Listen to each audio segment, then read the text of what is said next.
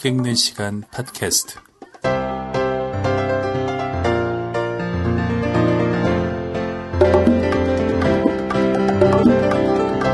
네, 안녕하십니까. 책 읽는 시간 팟캐스트 진행하고 있는 작가 김영아입니다. 그동안 잘 지내셨습니까?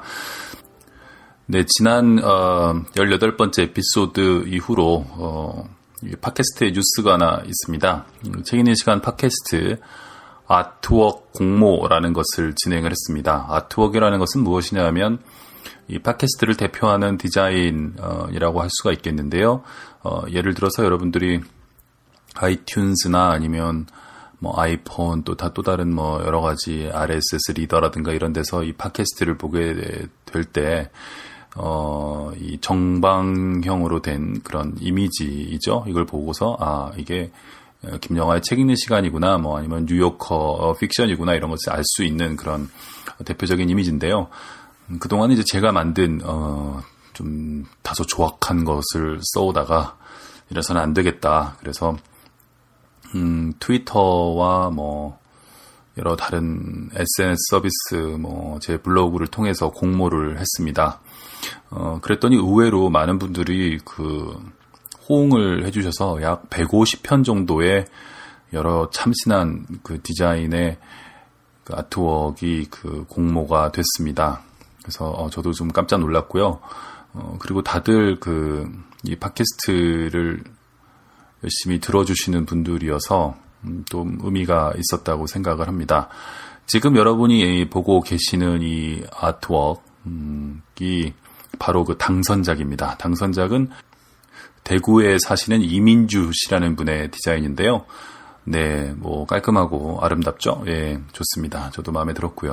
어, 또 그 밖에 다른 분들 것도 참 좋은 게 많아서 어, 하나만 써야 한다는 게 좀 아쉬워서 뭐 매주 돌아가면서 써볼까 이런 생각도 했는데 그렇게 가면 아트웍이라는 것에 그 의미가 없다. 즉 사람들에게 에, 어떤 일관된 이미지를 전달하기 위해서 이런 것을 하는 것인데 그것을 자꾸 바꾸고 그러면 혼란스럽다 이런 의견이 있어서요. 음, 다른 경로에서 한번 써볼까 하는 생각을 지금 갖고 있습니다. 하여튼 이번에 공모에 참여해주신 많은 분들께 다시 한번 감사를 드리고요. 음, 뭐, 네, 더 좋은 팟캐스트로 보답을 하도록 하겠습니다.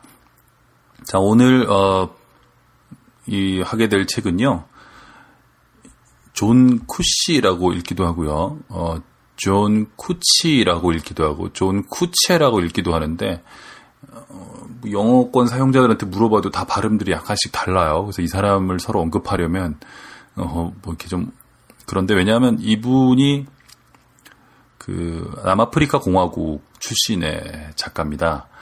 그 남아프리카 공화국은 그 네덜란드계라고 할 수 있는 그 보어인들이 원래는 이제 세운 나라지만 뭐 영어도 아주 일반적으로 많이 쓰이고 있고요. 그 다음에 뭐 아프리칸스라는 언어가 이제 쓰이고 있고 그렇습니다. 어, 이그 남아공 출신의 작가를 뭐 굳이 고른 것은 예, 요즘 하고 있는 이 남아공 그 월드컵 때문은 아니었는데 어떻게 뽑고 보니까 어, 그렇게 됐습니다. 혹시 관련이 있었을지도 모르죠. 예, 뭐 좀 자주 보게 되니까요. 이 존쿠 씨는 그 현재는 남아공에 살고 있지 않고요. 호주로 이주해서 살고 있습니다.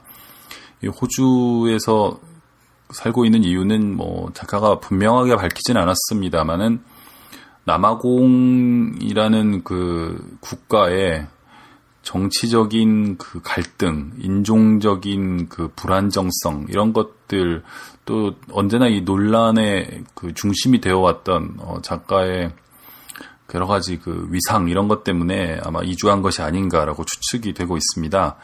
이 가장 논쟁적인 작품이라고 할 것 같으면 뭐 가장 유명한 작품이기도 합니다. 이것은 추락이라는 어, 제목으로 우리나라에 번역이 되어 있죠. 예, 불명예라고 볼 수도 있겠고요.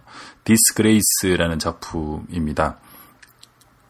이 작품은 어, 우리나라에서는 왕은철 어, 씨가 번역을 했는데 이분은 어, 존쿠 씨를 거의 우리나라에 소개했다고 봐도 과언이 아닌 그런 분이고요. 꾸준히 이분의 작품을 계속 번역하고 있는 분입니다. 네, 어디 아마 전북대 영문과 교수로 계신 것으로 알고 있는데요. 어, 한때 이 남아공 케이프타운대에서 어, 잠시 머문 적이 있습니다. 아마 그런 인연으로 이 종쿠 씨를 발견한 게 아닌가 그런 생각이 드는데요. 종쿠 씨는 남아공뿐 아니라 뭐 영어권 전체에서 유명한 작가입니다. 어, 부커상도 탔고요. 그 다음에 미국에서도 상당히 잘 알려진 그런 작가인데 2003년에 노벨문학상을 받음으로써 일약 어, 세계적인 음, 작가가 됐다고 할 수 있습니다. 최근에는 이 그 추락이라는 소설이 영화로도 만들어졌습니다. 저는 그 영화를 아직 못 봤는데요. 어, 예고편만 봤습니다만 어, 네, 원작이 충실하게 만들어졌을 거라는 느낌을 받았습니다. 한번 나중에 볼까 생각을 하고 있고요. 이, 이, 좀 재밌는 얘기입니다만, 이, 존쿠 씨의 이 추락을 우리나라에서 가장 열심히 그, 꾸준히, 예, 그 선전하고 계신 분은 영화배우 김혜수 씨입니다. 그래서 김혜수 씨가 여러 곳에서, 어, 뭐 책을 추천해달라 이런, 음, 얘기를 들으시면 이, 존쿠 씨의 추락을, 어, 추천하고 있는데요. 이, 음, 아주 감명 있게 읽으신 모양입니다. 그래서 이 소설의 어떤 부분이 그렇게 김혜수 씨를 사로잡았는지 저도 좀 곰곰이 좀 생각을 해봤는데 잘 모르겠더라고요. 네, 이 한 사람이 어떤 책을 좋아한다는 것은 워낙 어떤 깊은 심리적인 복잡한 연관들을 갖고 있어서 사실은 뭐 어떤 책을 좋아한다고 말할 때 그것으로 그 사람을 단 한 권을 가지고 유추해내기는 참 어렵습니다. 뭐 그렇지만 책장을 보여주면 금방 알 수 있을 것 같아요. 저에게 책장을 보여주신다면 어떤 분인지 저는 대충 알 것 같다 이런 생각이 듭니다. 그래서 책장을 함부로 보여주면 안 된다 이런 얘기들도 작가들 사이에서는 있습니다. 이 추락이라는 소설은 복잡한 어떤 문제를 다루고 있습니다. 어, 여기서 복잡하다는 뜻은 간단하지 않다는 것인데 사실 좋은 소설이라는 것은 결국 인생사의 모든 문제가 그렇게 간단하지 않다라는 것을 어, 얘기하는 것인지도 모릅니다. 그것이 소설이 존재하는 이유이겠죠. 보통은 참 간단해 보이잖아요. 그렇죠? 예를 들면 뭐 국회에서 진행되는 어떤 어, 민감한 사안이라고 할지라도 의견은 크게 두 가지로 나누어집니다. 그러나 그렇게 간단치는 않고 그것의 어떤 복잡한 맥락들이 존재할 수 있다는 것을 보여주는 게 예, 소설일 것이고 특히 그 영화와는 달리 어떤 속도의 지배를 받지 않기 때문에 소설은 상당히 깊이 있게 그런 문제를 다룰 수가 있습니다. 이 존쿠 씨 같은 경우에는 상당히 이제 그 이안 맥큐안과 함께 영어권에 상당히 그 지적인 작가, 지적인 백인 작가로 어, 유명한데 원래는 컴퓨터와 수학, 언어학과 문학을 전공한 그런 이력을 갖고 있습니다. 어, 좌뇌의 영역과 우뇌의 영역을 음, 고루 이렇게 발달시켜 왔다고 볼 수 있는데요. 그런 만큼 상당히 그 논리적이고 지적인 어, 그런 어떤 주제를 끝까지 밀어붙이는 그런 작가입니다.